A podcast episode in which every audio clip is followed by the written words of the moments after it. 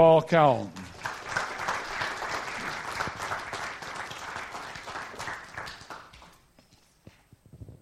Like not to recognize myself there.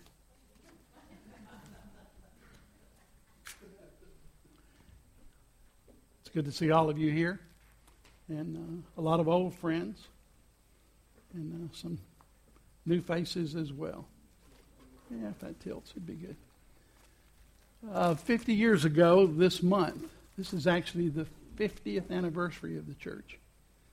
Um, I came to Knoxville. I was 22 years old. And uh, Gene was still working in Jackson, Tennessee. Irene was reminding me this morning that uh, Irene and Joyce, my sister, and I went and looked at a house and bought it before Gene came. She trusts me.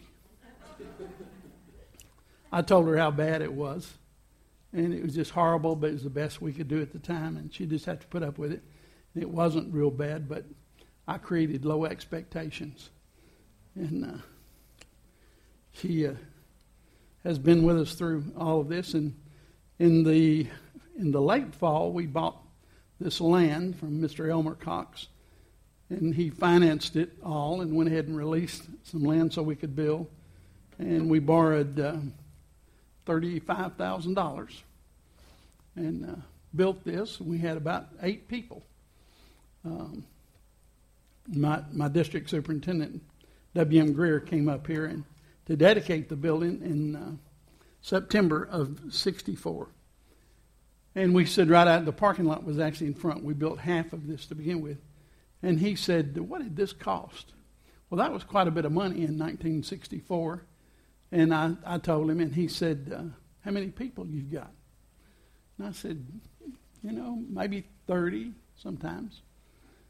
And uh, he grabbed my left arm and he said, Paul, there is a thin line between faith and ignorance, and you've crossed over. and he was absolutely right. It took a while to uh, get things where it uh, paid for itself, and we I worked uh, 11 years before taking any money from the church, and uh, it was a, a, good time, and we look back with a lot of great memories. Uh, Irene was was the first one here, I guess. Irene, where's Irene? Here. Irene, uh, no, she's back there. She uh, was my sister's roommate. Joyce came with us to start the church, and uh, Irene came with her, and uh, there was there was another pretty girl that was the roommate in the suite. They came to church, and three pretty girls got three fairly good-looking guys to come, and we had a campus ministry pretty quickly. Uh, my mom and dad moved here in '65. We started a daycare center here uh, pretty quickly, and uh, uh, mother paid for the church two or three times with that daycare center. We had a great daycare center. I still meet people at Whitestone who came uh, to uh, the daycare center here.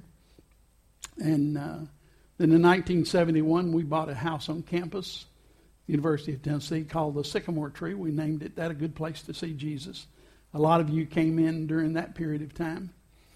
And um, Eulin was one of those, and Joan Peterson here today, and Donna, and a bunch of other folks uh, through that period of time.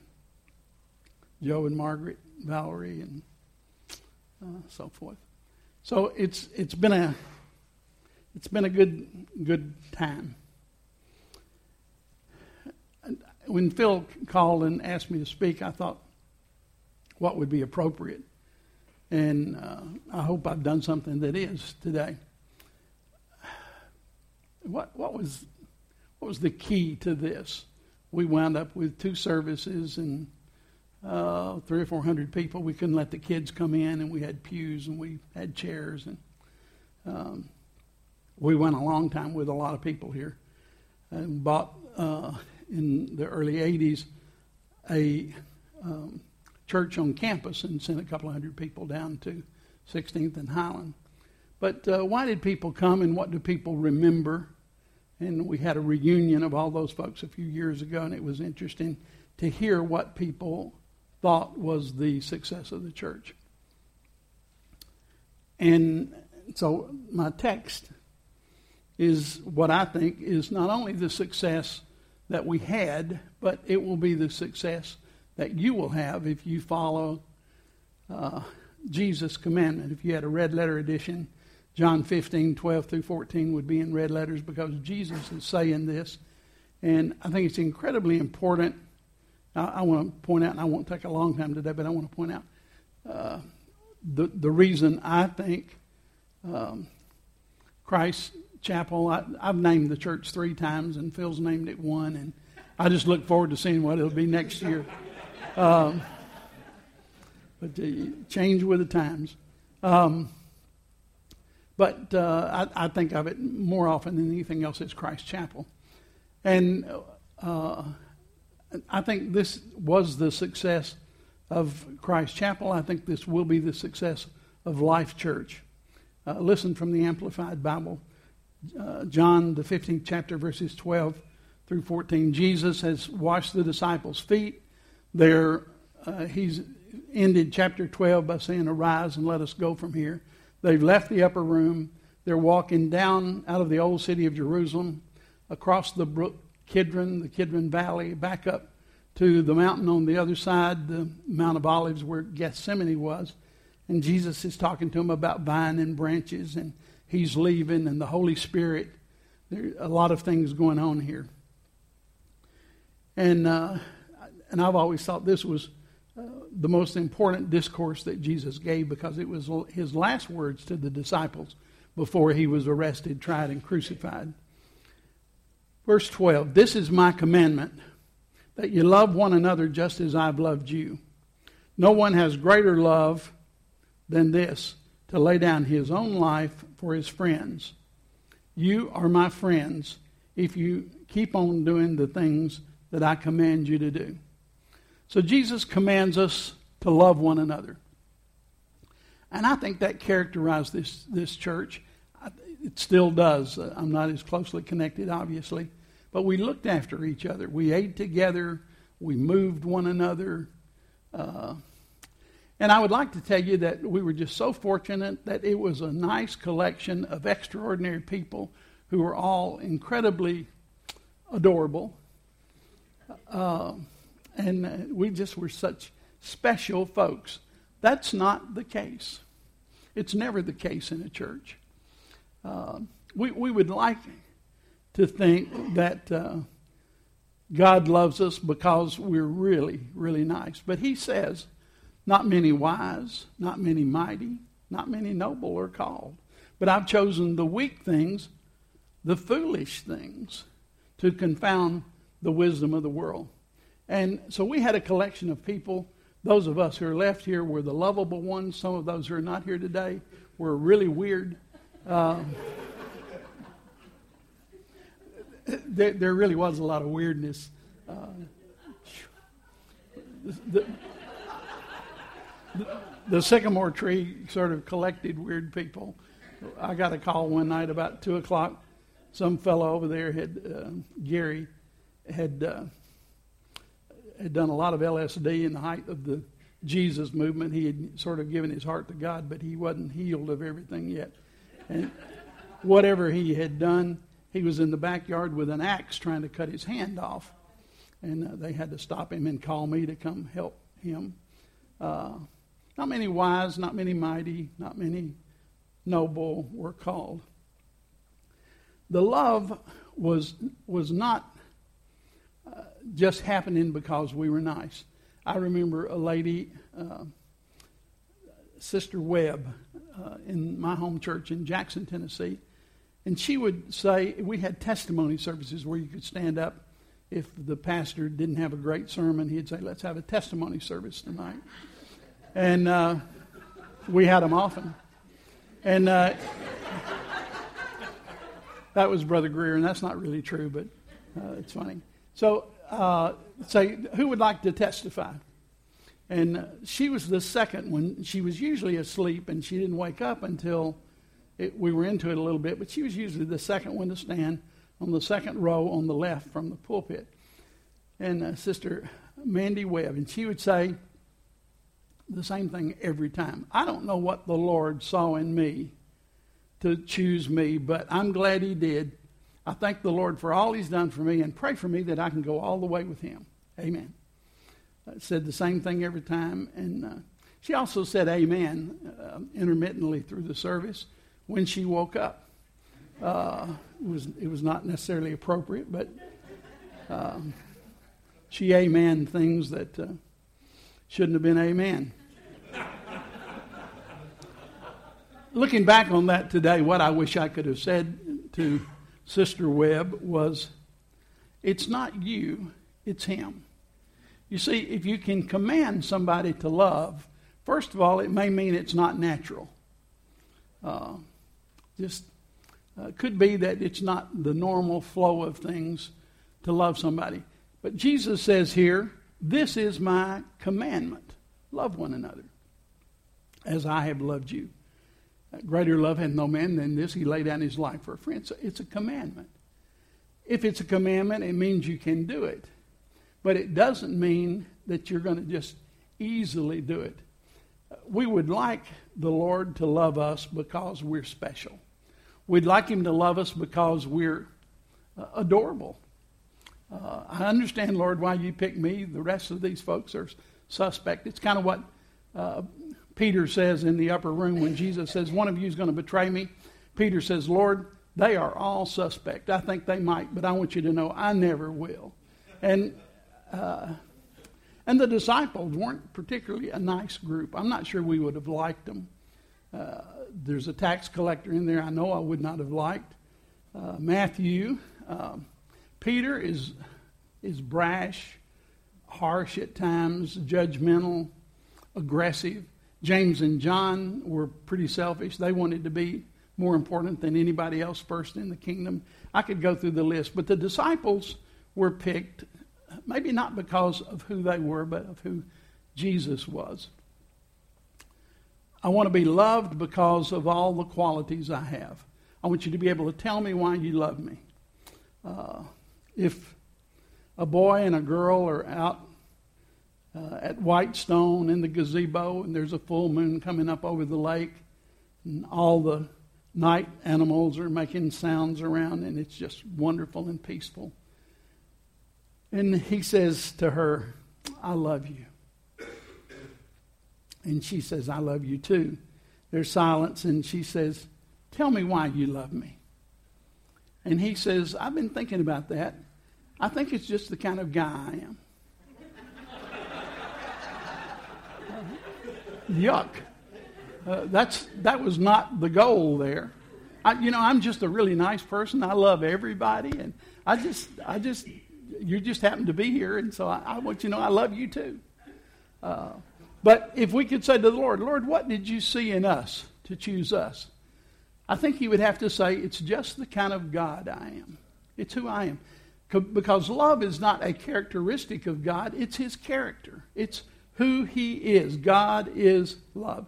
And the greatest confusion today is about the nature of God's love for you because Satan will come and say, as the old song, You sin, no use to pray. But I look away to Jesus and he tells me to say, I see a crimson stream of blood. It flows from Calvary. Its waves which reach the throne of God are sweeping over me. What Satan comes and says when we have shortcomings, let's call them that, to be nice. You've eaten too much banana pudding uh, or whatever. And Satan comes and says, You've sinned. And I bet you God's disappointed in you. He's uh, Satan's favorite disguise is to disguise, him, disguise himself as your conscience, come as an angel of light, and tell you that uh, you don't have any hope with God because He's not really going to put up with you any longer. Uh, you've heard me say, perhaps, I think I heard God audibly one time in my life when I was praying, and I was saying, God, I know I've disappointed you. And I think He laughed because if He's God, He can't be surprised by what you do. He knew when He started with you where you'd be today. Whatever log you've fallen off of, He anticipated that, and He'll set you right and go on. But, uh, but we feel like we, we must be perfect and nice for God to love us, and Satan exacerbates those fears And uh, He does His best to keep us from faith in a relationship with a good God who doesn't keep track of our faults. And so love doesn't do that. I think that's what we did as a church. We, we love people because of who we were. And we were that because we had a relationship with God. We, we were new creatures in Christ Jesus. And, and, you, and so you don't love because it's just a natural attraction between attractive people. You love because of what God has done for you. You forgive people because you've been forgiven. Uh, it's not because you just can do it naturally. In fact, I don't think you can do agape love apart from an encounter with Christ. That's God's love. The Greek has four words for love. C.S. Lewis does a great job of that in his little book, The Four Loves. Storge is a word we would translate love, which means I just love my dog. Uh, I just love cornflakes. I, I, just love the Beatles. Uh, I love Elvis. Uh, you, you, you love something. Um, I always think of Storge. C.S. Lewis used cigars as I just love cigars uh, when he was talking about that. So Storge is liking something. It's a word for love. Phileo is a word for love. It's a word for loving friends and family, uh, people that you're naturally connected to in some way or that you're drawn to in some way. It's natural for us to love each other as friends. Uh, eros, we understand, is the sexual attraction. But agape is completely different from all of that. And it's not feelings. I got to Nashville to do a wedding uh, for a friend, and uh, I had not been to the rehearsal the night before. It was a big wedding, 500 people coming, and they met with me an hour beforehand to go over the ceremony. And he said, We want to change one thing. We want to say, as long as we both shall love. And uh, Rhoda had had a TV show that y'all are too young to remember, and she had said, As long as we both shall love. And I said, Tell me your definition of love. And he said, Well, if we were to fall out of love, you wouldn't want us to stay together. And I said, So you're talking about emotions and feelings? And he said, Right. And I said, Then I'm not doing this wedding. And it's about 40 minutes before time to go out at that point. And uh, I did not change the, the words. And and they were okay. They were Christians. They just had thought that was he thought that was cute. Uh, anyway, but but to love with agape, it's a it's an action verb in the present tense that says this is what I'm going to do. Loving is doing something. Jesus was asked by people that were sort of trying to trick him one day, uh, "What must we do to have eternal life?" Luke ten. What have we got to do to have eternal life?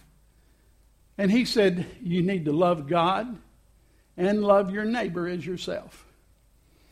And with the test still going on, the folks that asked said, So who's our neighbor? Uh, now, if your neighbor is next door, you may can pull that off. Does it go three doors down or is it the whole street? Who is my neighbor that I can love and have eternal life? And eternal life is the question here. And Jesus told a parable of uh, a man going from Jerusalem to Jericho, and he uh, had robbers come out, attack him, rob him, beat him, and leave him for dead in a ditch. A Levite came by, and a, a Pharisee came by, a priest, and uh, they both uh, ignored him. They went to the other side of the road. A Samaritan came by who was a half breed that a Jew wouldn't have spoken to under normal circumstances. And the Samaritan heard the man in the ditch, went over, got him on his donkey or mount or whatever he had. He took him to an inn and uh, he uh, bathed his wounds and got him comfortable. And then he told the innkeeper, uh, Here's money. You take care of him until he's okay. And when I come back, if anything else is needed, he apparently was a regular at the inn in Jesus' story. I'll pay you whatever else is left. That's who your neighbor is. So, your neighbor is a guy in the ditch that you don't know that was stupid enough to go on the road without protection. If we helped him, he'd probably do it again. Just uh, not many wise, mighty, or noble are called. Your neighbor is anybody who needs help. I don't think the Good Samaritan in Jesus' story, he doesn't say, and he was just a really good looking man before he was beat up. Or uh, he knew him, he recognized him. He didn't know him, he wasn't attractive in that condition. He didn't have a great personality that was being displayed, and he helped him anyway. And so, loving people, a commandment to love people, is a commandment to do things for people, whether or not you're related in storge, eros, phileo. It's agape. I'm not going to take the time to read you the gifts of the Spirit, but the gifts of the Spirit start with love, joy, peace. If you looked at 1 Corinthians 13, it's also a list that uh, Paul is writing about the attributes of love. And it's patience, kindness, goodness, not keeping track of evil done to it. If you want to know what love is, read what you should have as the fruit of the Spirit if you're going to love, what love does in 1 Corinthians 13. And the list is almost the same. Uh, what love is, is the attributes that are uh, the same qualities as the fruit of the Spirit. Gifts of the Spirit you can have by God's just grace of giving them to you. But the fruit is something that you need to let God prune, grow, and develop. And uh, over time, you get to where you love other people. The fruit of the Spirit is love. So, even with Christ, while we were yet sinners, Christ died for us.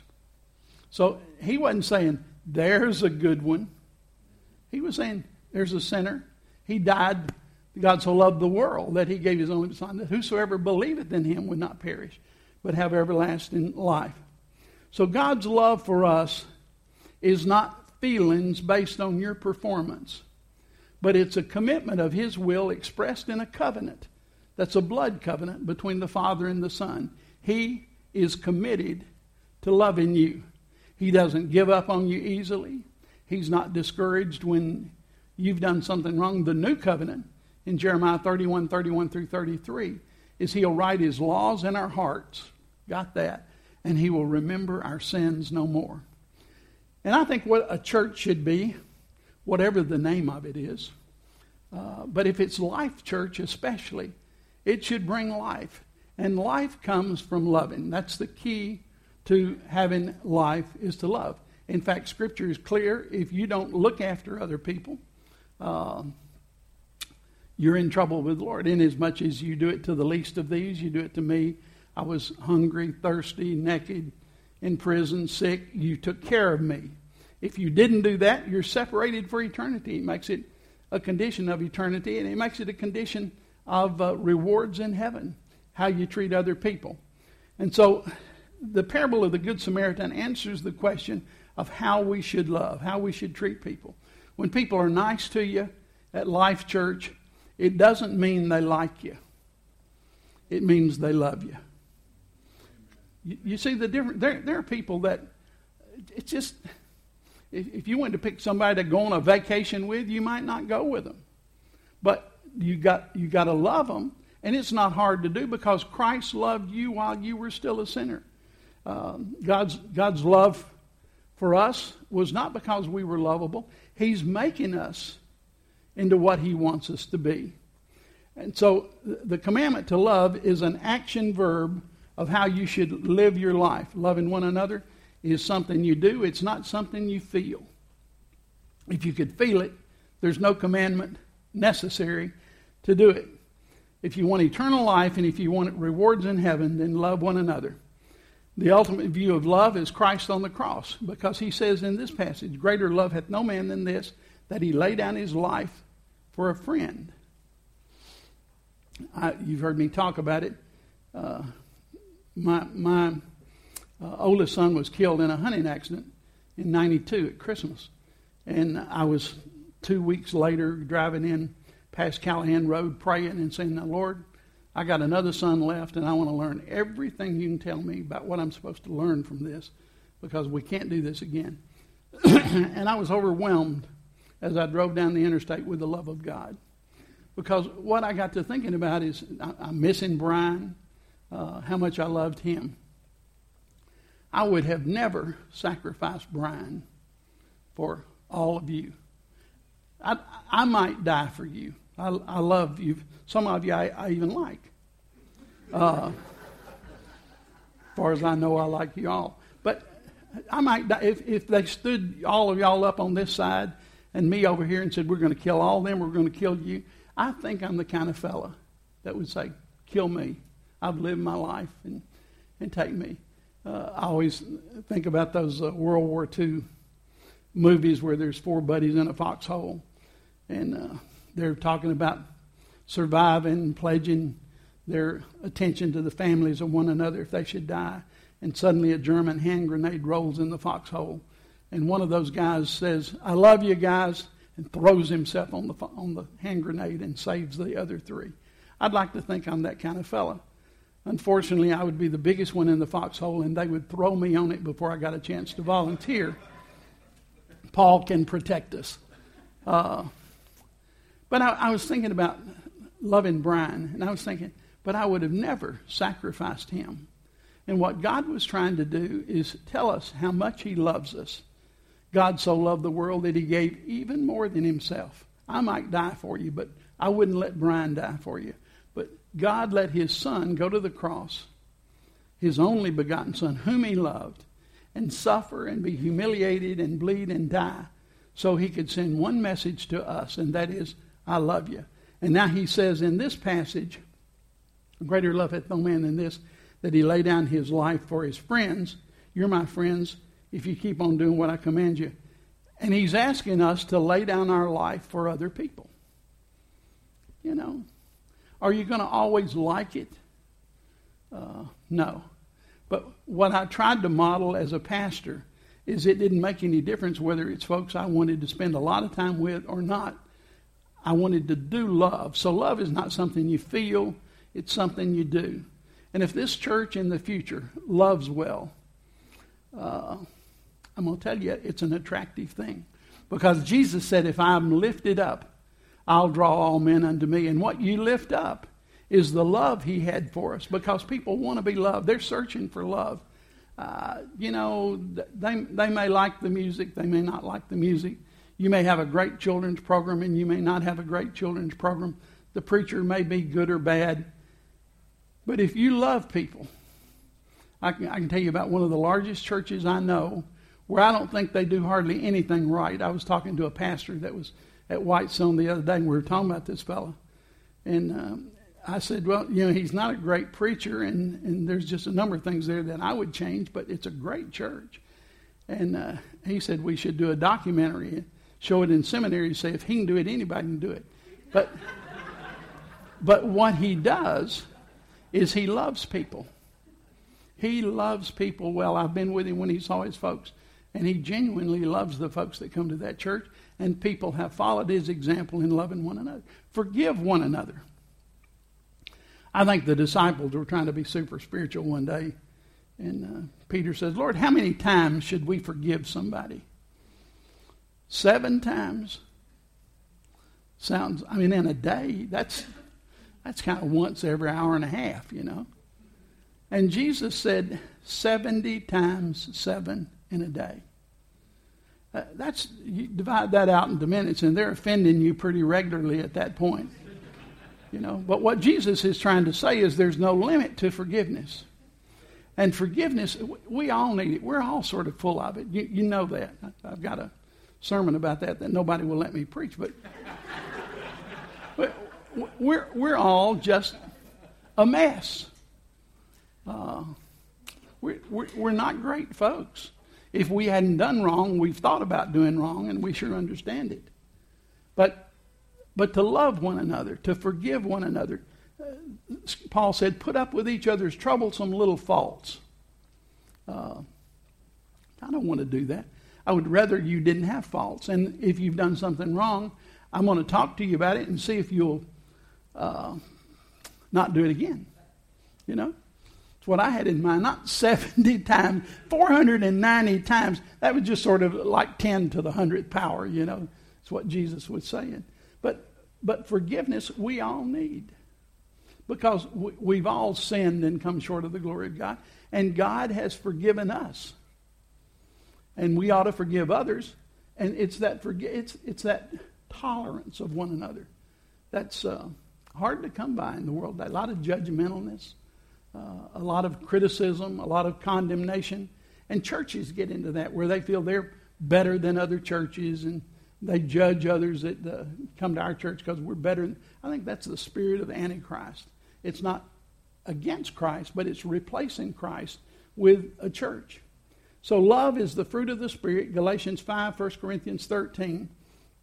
Agape love is not our nature. Uh, I read 1 Corinthians 13 at weddings that I do at Whitestone. And I want to say to the couple, I don't know whether this is what you've got in mind or not. Love is not jealous. It is always kind. It is not touchy or easily angered. It keeps no track of evil done to it. Well, that's hard, you know. I have a friend who said to his wife, uh, true story, he said, Hun, there's a couple of things you do after 20 years of marriage that I wish you wouldn't do. And I'm not happy with you, uh, except I think we can improve this marriage. Could we go out? They, they went to the Regas restaurant when it was still in business. Could we go to the Regas tomorrow night and just discuss our marriage? If you got anything that you'd like to talk to me about, it'd be a good time to. It's right there. We're going to be with a lot of other people. We can't yell at each other. And so let's go out, have a nice dinner, and fine tune this marriage. Is that okay with you? She said, sure. And uh, so they went. And uh, he said, uh, "Who you want to go first? She said, "You can go first. And I, it was he was at the level of, "Please put the toothpaste cap back on." And uh, you know, when he just had some things he wanted her to change, and she agreed. She said, uh, "Of the three or four things he had on his list, I'll do that." And he said, "Now, honey, if there's anything you want me to do, uh, this is a great time to talk about it." He said she reached in her purse and pulled out three typewritten pages. he said, I would to God I'd never opened my mouth. And, and, uh, but, but that's we, we put up with one another. And, and putting up is necessary. But this, if you want to have a real church, this is how you do it. John, Jesus has just said in John 13, verses 34 and 5, 34, 35, by this shall all men know that you're my disciples, that you love one another. And that love is not feelings, it's not emotions, it's action. It's what you do to look after other people. Don't just storge them or eros them or phileo them, but agape them, if we could get to the Greek word. Do things to show love. Keep loving God, keep being filled with the Spirit, and loving one another because He first loved us because he gave himself for us, then we're to give ourselves loving and serving one another. So Jesus commands it. It's something you can do if you're connected with him. If you got love from him, you can give love to other people. Love is in is action. Don't tell it only. Uh, in fact, it says don't just love in word and uh, with your mouth, but love in deed as well. And so, Life Church your past is we loved each other real well in this church. We looked after one another. We didn't judge a lot. We didn't have a lot of petty little doctrinal things that we tried to pick at one another and uh, be superior in some kind of way. We cared for one another. Your future is that. You lift up Christ by loving one another, by putting up with each other, by saying, they're not perfect and I'm not perfect and um, you know this list of who you're supposed to look after. When Jesus comes back and he's talking to him and saying, uh, "I was sick, and uh, I was hungry, I was naked, I was in prison." That's not a group I won't even mess with. And yet, that's who we're. If we don't do that, and he says, if you do do that, it's you're doing it unto me. 1 John 3:14, one of my favorite scriptures, says, "By this you'll know you've passed from life to death."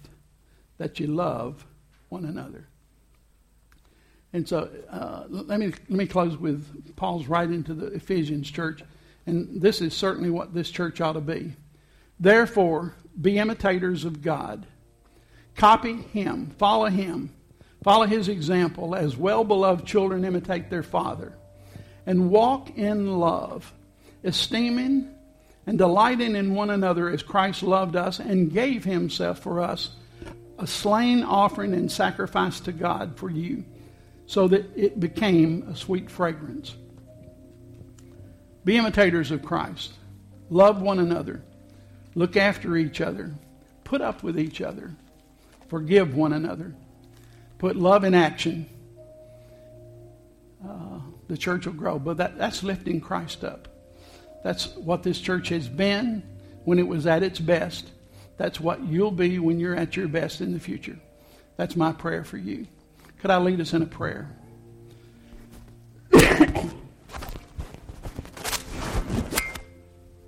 Almighty God, we come to you today on behalf of this congregation as they make a move into a future that's not where they've been before. I pray for them that they will learn to love, be imitators of you in an ever increasing way. Lord, just let there be a spirit of harmony, peace, understanding, and kindness, graciousness, that unmerited favor that's characteristic of you. Let us be more like you and fill us with your spirit so that we can have what we need, that fruit of the Spirit, to do for others what you've done for us. We thank you for this building, for all that's gone on in the past. We ask that you bless this move with your presence and your peace. We ask it in Jesus' name. Amen.